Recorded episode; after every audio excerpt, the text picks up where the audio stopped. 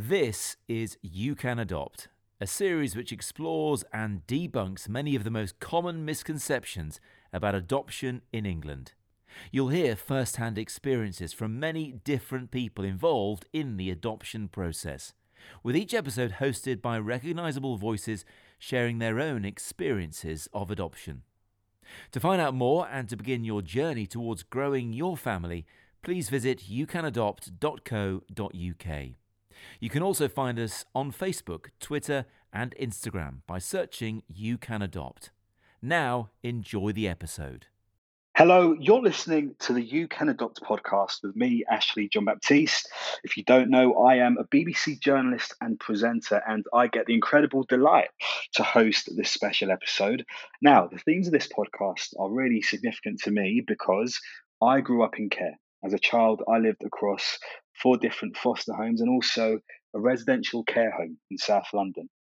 That said, guys, I am now a dad. And so, like many of us, I find myself obsessed with the concept of family, its nuances, and what it means for all of us today.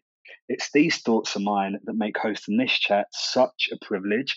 And for this special episode, we're welcoming Jamal to the podcast to talk about his experience growing up, the people around him during his formative years, and his sense of identity.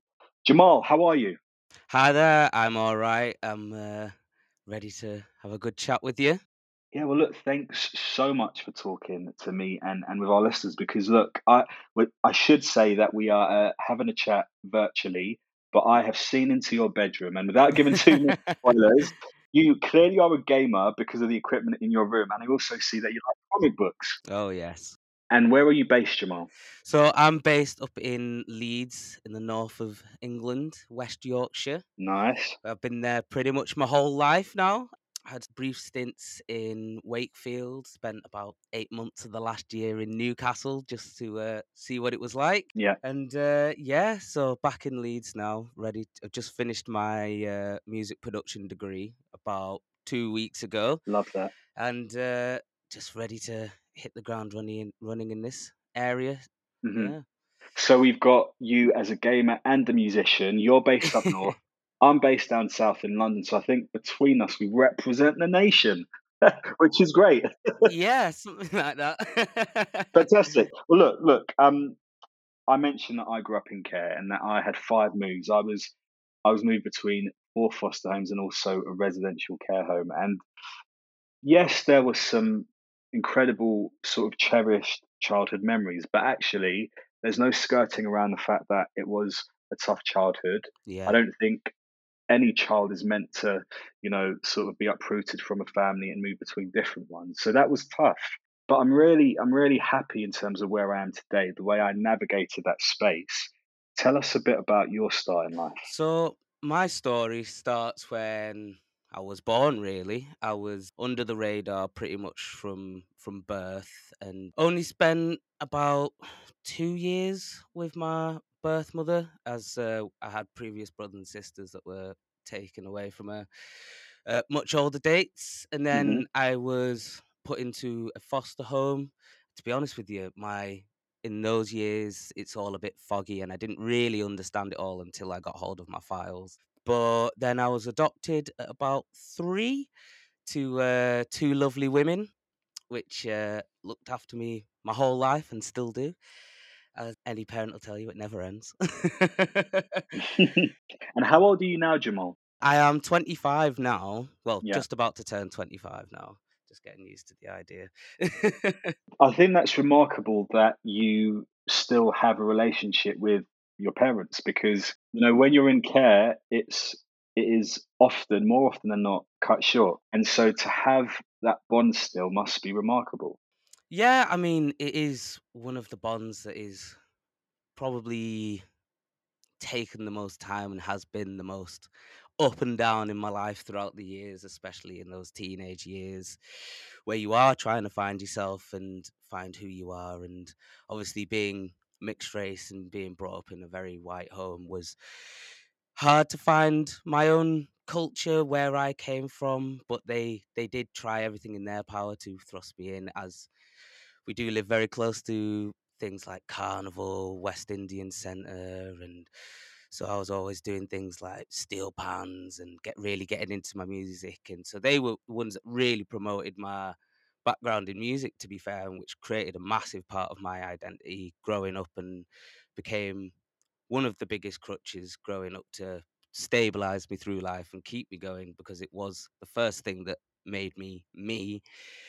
But in saying that, later in life, I did find it was a running theme in my birth family that a lot of my birth family were musicians, and it's Oh wow. and then you start thinking about these questions of nurture and nature and is that something that was nurtured into me or was Yeah. it nature that I was always going to get into the music in the end? That is so astonishing, and I'm so sorry to cut you because I um I don't have a great relationship with my biological father. However, Mhm. I met him in my mid twenties, Okay. and I found out that he was an avid bass player.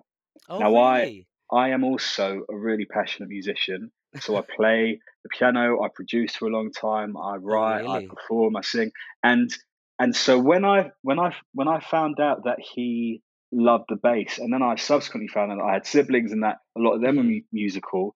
Again, like you, it was that thing of is this nature versus nurture? But Yeah. there must have been something in my blood. the way your brain's wired always le- lent towards create because as a kid i was always very creative i always lent towards like finger painting and creating things out of lego and Yeah, doing the more creative side i was never too good with the uh, hard education until i got into more secondary school and then i loved science Well, already, already you've said so much, and I have no idea where this chat's going to go because you've said so much that I just find so poignant and interesting. But I think I don't want to make a presumption. I'm assuming that your your adoptive parents are white.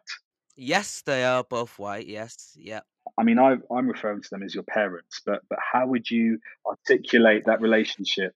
It's actually quite weird. It's uh, there's always a funny memory that we always think of as a family, and it was um, because I call one of them mum, and then the other one by their first name, Wow. and um, because it's like because it's two women, you, you you don't have that mum and dad dynamic. Yeah.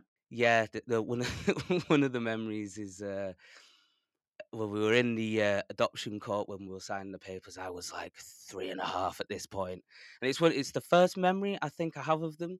Mm. They were like, "So, so, so, what are you gonna call them?" And I go, "I'll call her mum, and I'll call her." And I just decided to list off her full biblical, biological birth certificate name, government name.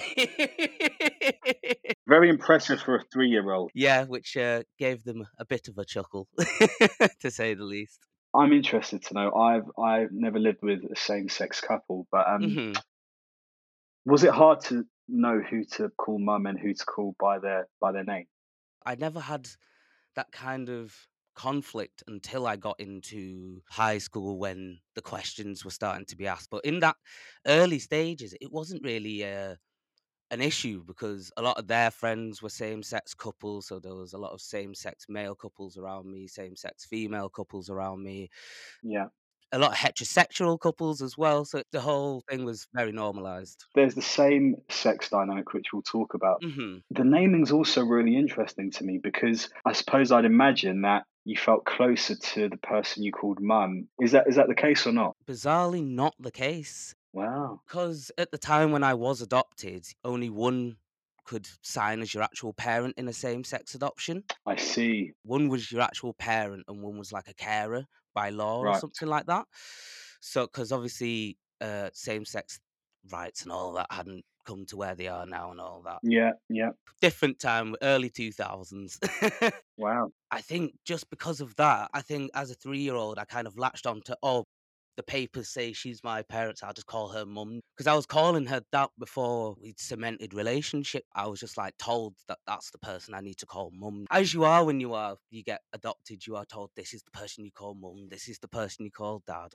And how was it for you having a same sex couple as your adoptive family? Well, it was fine growing up, but it was when you get into those teenage years, you start needing that. Well, I didn't realize at the time. I realize upon reflection in my twenties now. But you do start needing that male role model to, and it is something that I did struggle with. Was how to I, how do I be a man? Do you know what I mean? How do I do these stereotypical man things because it's not like I've had it around me 100% of the time. So that is one thing I did want to ask you about actually. Did you know who your dad was I didn't. or did you just did it just get lumped on you at a random point? I didn't know. Um, it was in my mid twenties that I met him. Actually, I didn't for a long time want to meet him because I had a sense of I know that feeling. what he had done to you know my mum he never made an effort to reach out and and so there was a sense of whilst i had this deep curiosity and all of these questions there was also just this sense of i am not going to do this until i feel ready um, and have the space to do it so it's almost that paradox Well, until the identity's sorted out, do you know what I mean? You need to have that Mm. identity, that secure sense of self. my questions about my identity came from everywhere. You know, I recently did a BBC documentary about my personal journey of finding out that I had siblings later on in life. So I grew up in the care system, Jamal, not knowing that I had had siblings. I only found out later on in life. That's where I differ slightly. In that I had, I knew, I always knew I had siblings, and up until I was about six, seven ish, we had like meetups put in place because we were all in various parts of Yorkshire. So we had Mm. various meetups, and they ended up fizzling out. What significance did they bear on your identity, Jamal? Well, it was at the time, I think it's just because I was so young and I'd put such powerful mental blocks on the whole like events and birth family and those kinds of matters. Whenever we did meet up, it was always that kind of weird, awkward 10 minutes, and then we just turn into little kids again. And it was always the problem with it was because it wasn't a constant thing and it was always like something that was built up to that was coming that once or twice a year you could tell by my behavior my moods the way i interacted with people that something was coming up and it always triggered a lot of like ptsd type emotions every time a meetup was coming up or i knew that something was coming up So just to be clear, sorry, just so that I understand, um, so you you were you had some form of contact with your siblings whilst in adoption. yeah And did you ever seek out your birth parents? in that time no hmm I think it was a way too painful to even talk about. I think I only started really looking at my history in once I turned 18. Yeah. I think I just rode the roller coaster of life up until then and just let those emotions kind of navigate who I was, unfortunately. And I think it was when I did become 18 and you have that kind of, oh, you're an adult now. I started thinking, right, I need to kind of get a hold of all of this and get a sense of who I am. You are in adoption. Yeah. And clearly, like so many care experienced people, that's both, you know, foster care or adoption, there's a sense of associating trauma um, with your birth family, and, and that's understandable. What was your sense of identity like as a young person in adoption? Well, it's a difficult one because you always, especially in those early years, Mm. I I didn't really know anyone who was also an adopted person or later in life I find out they are adopted because everyone no one's very open with it as we as we know but you always go through early life thinking no one around you knows what you're going through no one around you is in Yeah. foster care no one's adopted and it's just kind of you but I, I'm, I'm guessing you would have had a different experience of that uh, being in various foster homes because you will have been around other people in that scenario but i mean for me personally i just felt quite isolated in my emotions and i didn't feel Yeah. normal for having the emotions that i did have at an early age Oh, I'm sorry to hear that. it was it was a lot of feeling of trying to change my behavior to try and fit in as much as i could but by doing that you stand out more do you know what i mean How about your your parents? I mean, how did you how did you connect with them? Did you feel as if that was your family? Did you feel a sense of security with them? Well, it was it was a weird one actually. It was uh, Mm. so when I first came home, uh, obviously you still have your maternity leave and all of that stuff when you have a adopted child. But they obviously they didn't spend it. They didn't do it together. So I spent the first few months with one parent, with one working, and then they swapped over. Which then in early life, because obviously when you come into an adoptive family, you want that stability to latch on to the changes Yes. really start affecting you. Even the littlest of changes can really affect you.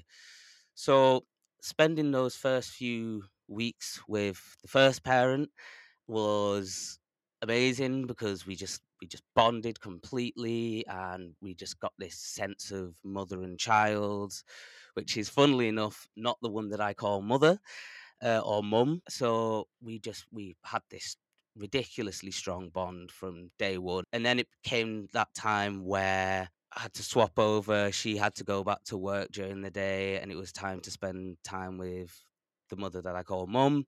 Yeah. Um, and then obviously for me at that age was it was quite a big change to, and it just bred a lot of problems and issues, and so I mean, I had that strong sense of identity at first, and then it changed, and then I had to get used to the new scenario. But as as you grow up, you mature through it. The the sense of identity did start to present itself a lot more as a lot more of the black side of my family were it much more in my life. Talk to me about that. So you're you're in adoption, but you're still in touch with biological members from the black side, because that's rare, right? There there are a lot of people in adoption who lose all co- contact with their biological family. Yeah. The contact with the with the siblings, it did uh, it always brought up a lot of questions for me and it was always the time I would start asking questions and stuff like Yeah. that about where what's my heritage, where do I come from? Like why am I the color that I am? Mm. Why why am I not like as dark as my siblings? So in the case quite similar with uh, your father up until i'm still at the point where i don't know who my father is but um and Mm. I, I don't think that's a question that will be answered I mean, that point there of not knowing your father. yeah it's a biggie We're talking about identity here. That I presume is a big one. no it's a it's i i, I think it, it comes back to why the father figure things it's always been quite a thing for me in life because i've always been surrounded by strong women in my life and but i've Yeah. never had well i've had father figures in my life don't get me wrong and i i love them to bits it's i've always known who my birth mother was from my files but it's the Mm. thing that the system has never been able to provide me So are you saying that you don't even know the identity of who your dad is like? No, I have I have no idea. There is I mean in the in the case there is various stories that are written down as to possibilities as to who my father is, but it's not a set in stone. So there is no way you could trace him down even if you wanted to. Is that what you're saying? I, d- I, d- I don't think so, but I mean I think the only way would be to go through the birth mother route, which for me is uh, not something I would be prepared to do. I mean, it's an aspect of my life that I don't really think I uh, want to dig too deep. I'm good knowing the knowledge enough for me to get by in life, but it's from the things I've heard from siblings, I don't think it's a good route. I'm I'm not here obviously on this podcast to dish Oh, out advice. I mean this is this is a chat, but one thing I can say is, you know, yeah, you have to follow your gut. You you know, and what I mean by that is if you don't feel like you're ready to meet a biological relative, yeah, do not do it. And I always had that rule. I, I always even I mean, even in my early twenties, hearing people say, Do you not want to know who your dad is? Do you not want to know who I suppose some part of me did. yeah. You always get people asking that. The over yeah, you do. But the overwhelming feeling was no, I'm not ready Yeah. to do that. And actually if you if you try and force that sort of connection, it can do more harm than good.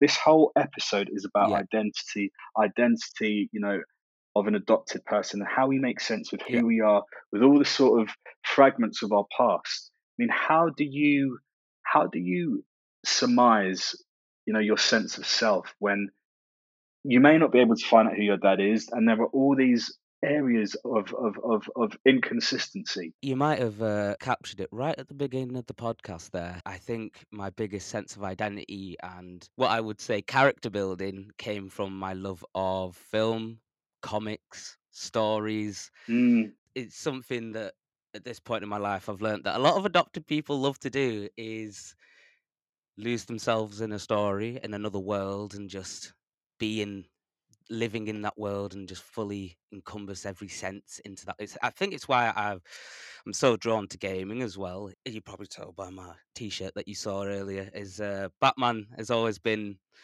a big character in my life and a big, a big point of what I would like to be. Do you know what I mean? That sense of one man. It doesn't matter who's behind that mask of adoption, grief, or being a hero or whatever. It could be anyone, and we can all bring out that inner strength, that inner courage, and overcome those odds. And I always think of that Bane scene when his spine gets broken, and oh, and it's like he's in that cave, and he's just he's building and he's building he's getting the information he's watching that tv he's seeing it all crumble and it's like that's how i felt when i got my files back and was looking at what my actual history was refer to your files quite a bit. We will come back to that. But on that point of sort of your sense of identity, would you say that the characters that you've come across in the games, in the stories, w- would you say that they're as significant as the people, the real people in your life? just as significant if not more significant because they were the spaces that i had to reflect on my own try and imprint my own traits into these people and see how they coped with these situations and then look at the situations I was in and put their knowledge and how they approach stuff. And it's like I I, I always come back to that the Batman of, of how he, he will never use the gun in his in his fights. He's always just clean in what he does. And it's It sounds like those are the characters that give you your sense of hope. It sounds like that's where you get your strength, your sense of hope, and and, and energy. it's the characters that are on a journey that uh, I always think one of my favourite books ever being The Hobbit, and it's about characters on a journey that have to overcome and get to a point that that notion of overcoming has become such a part of Yeah. my identity as an adopted person because it's such a thing that we it's not overcome it but we have to accept that it's a part of our lives But that is quite a bittersweet thing to hear you say. Um, and I'm speaking as someone who's also grown up in care because that feeling of establishing that your sense of security comes from characters that you know will never be as real as a mum, a dad, a friend, a brother or sister. I mean, how do you reconcile? How do you reconcile that the fact that you know the spaces where you draw strength from actually are not real spaces, and that- and and and where you know is it the same? That do do you do you have a sense of wanting to cultivate some some real life Well, relationships in the same way that I've missed out there, and quite a key Mm. part is the figures that introduce me to these stories and characters. so the thing, like ev- every night, it was growing up. It was a case of reading stories together with my mum, and she would help me get lost in these characters, and she would explain the good and the bad, and and how these related to real life because I mean my uh, one of my adopted mums didn't have the greatest starts in lives either. So me and it's the Mhm. one that I very much relate to and she introduced me Yeah. to the this notion of characters can be a really good way to find who you are in the world. lovely, lovely, yeah, Even in the friendships that I hold now, we're all massive comic book nerds, gaming nerds, all of that stuff. And we all love, and the one thing that we all love is the aspect of this storyline that you can put in your own morals in.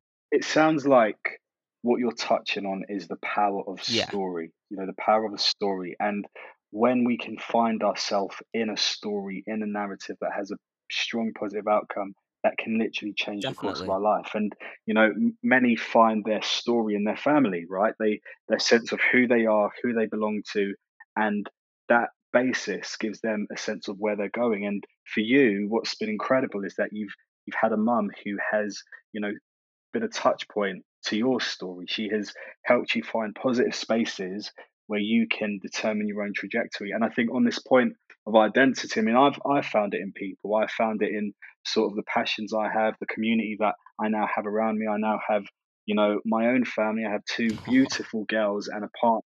And and and actually, there's a sense of story in that because I now have a narrative of who I am and where I'm going based on my connection.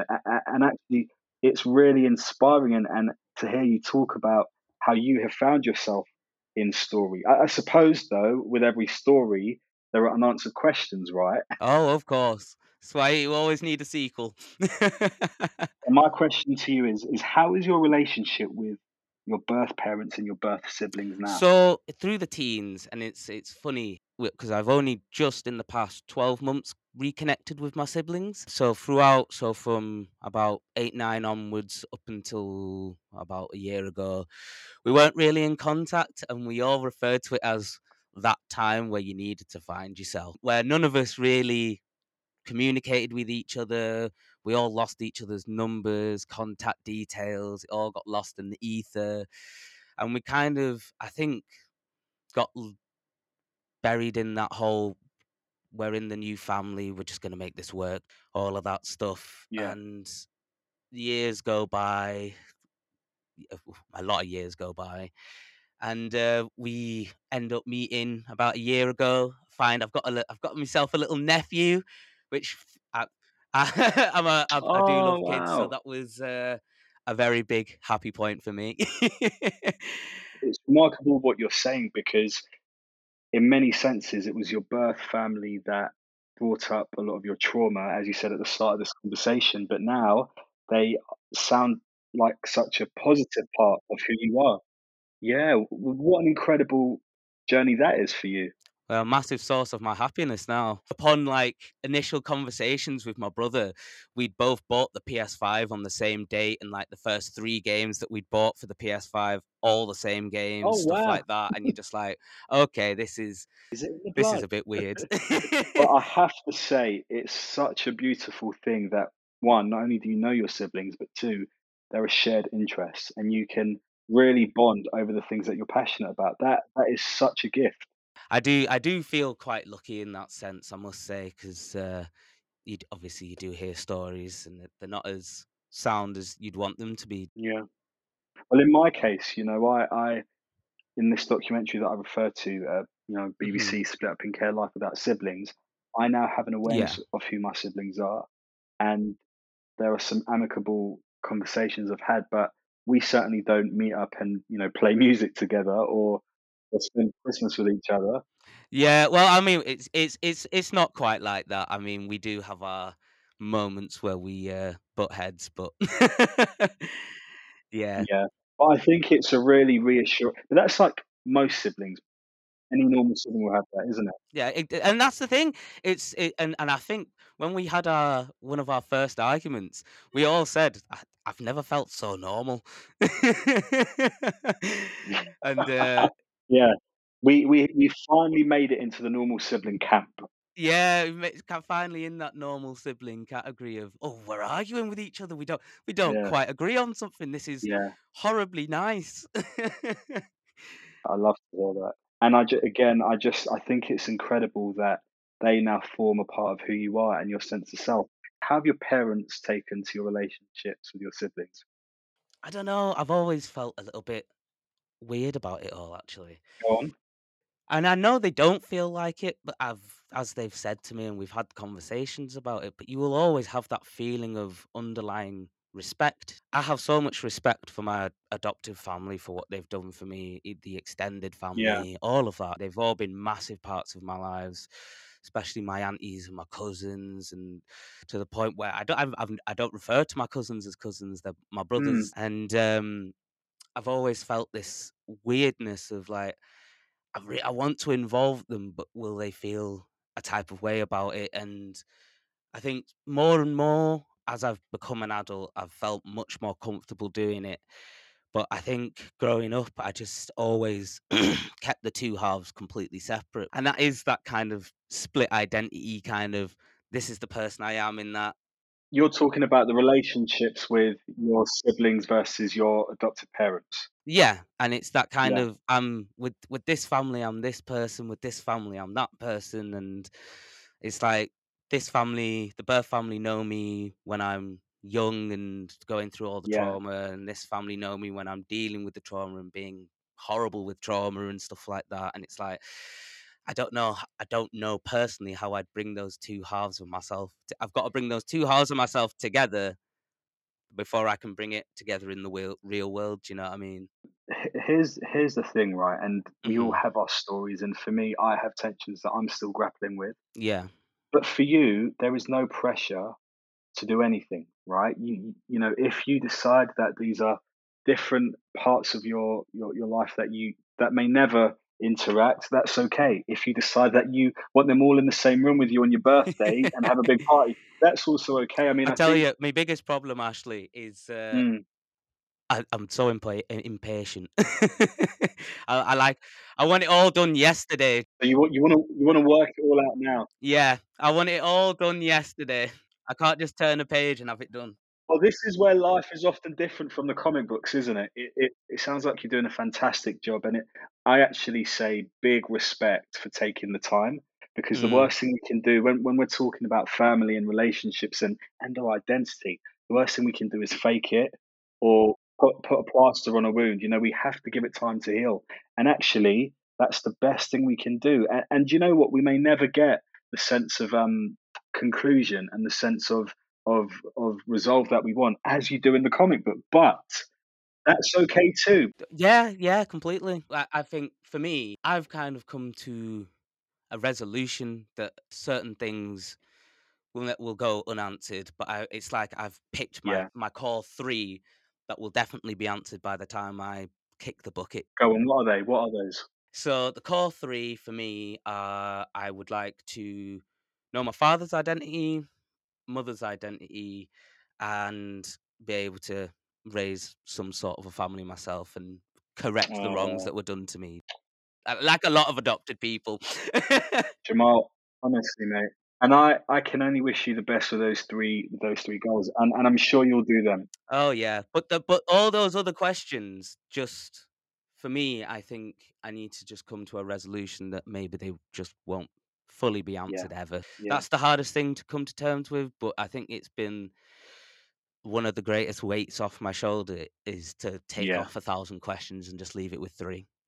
And also what i would say not again not that i'm here to give advice on how you live your life but actually, you know, we, as well as gaining a sense of who we are from, you know, our connections and we're and our families, we also forge a sense of who we are. We can also recreate a Oh, sense yeah. of who we are.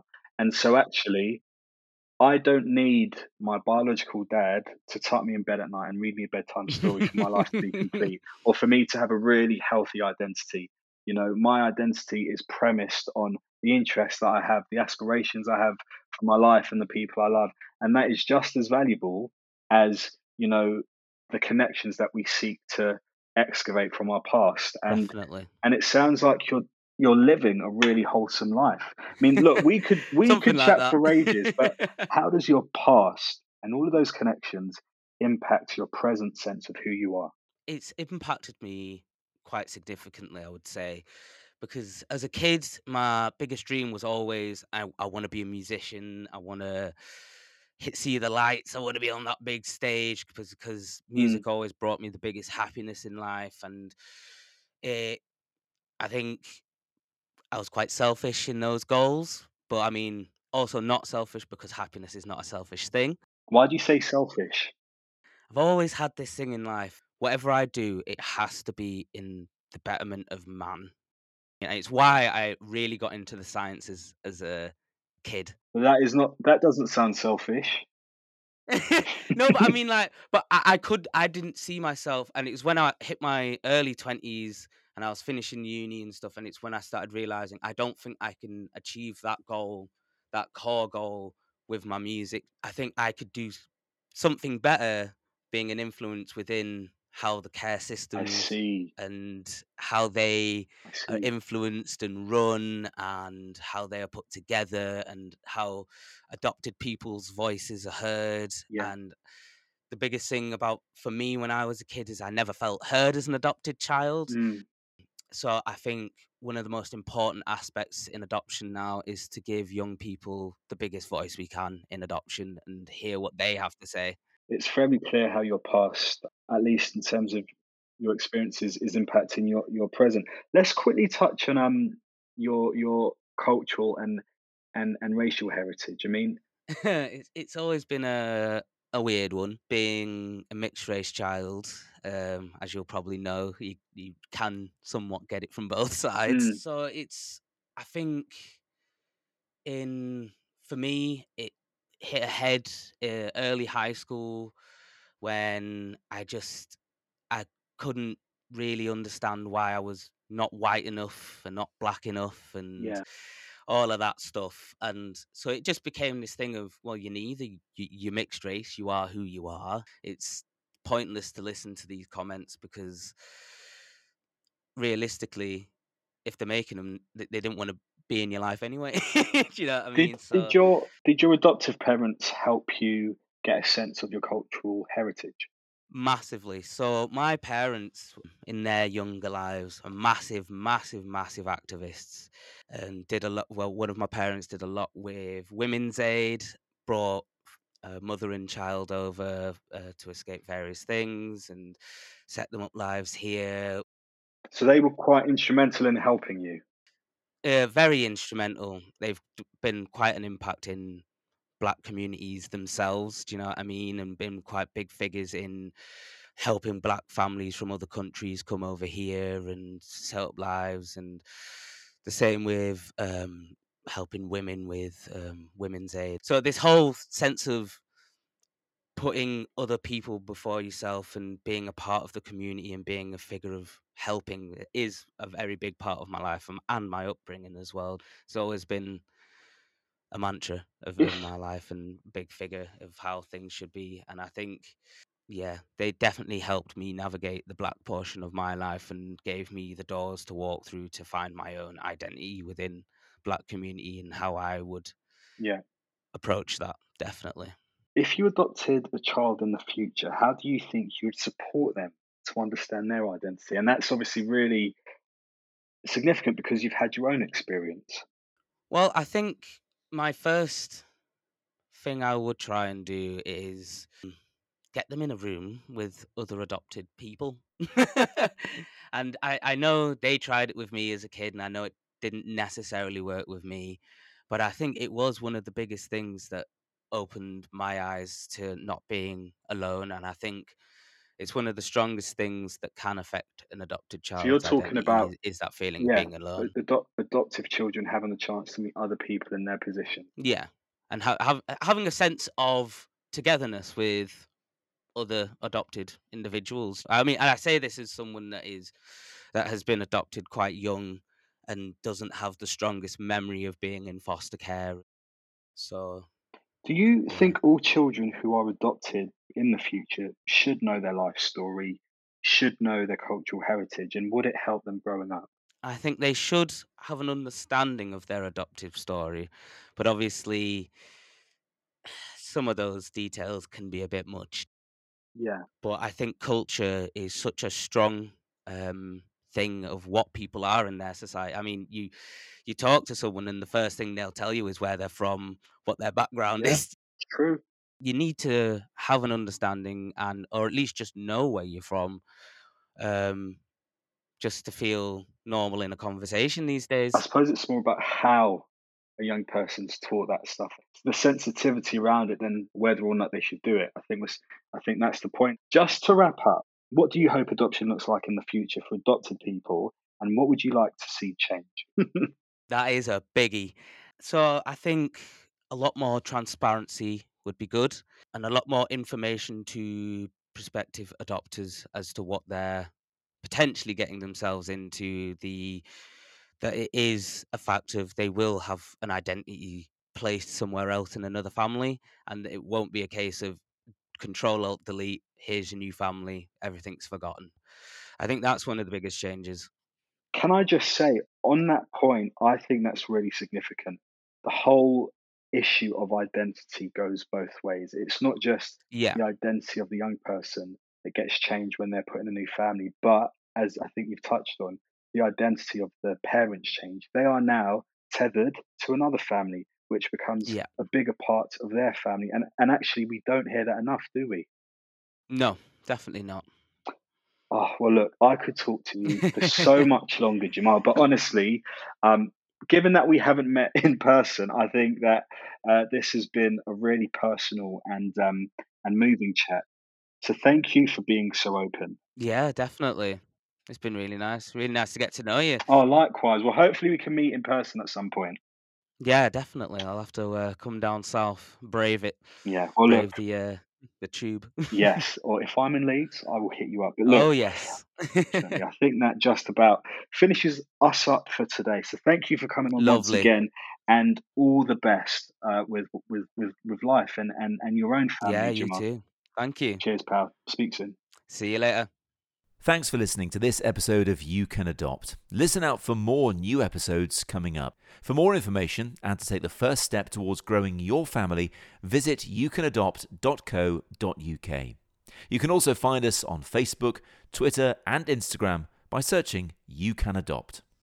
PAC UK is the country's largest independent adoption support agency and works with all of those affected by adoption and other forms of permanent care to provide advice, support, specialist therapy, and counselling. For more information, please visit www.pac-uk.org or call 020 7284 5879.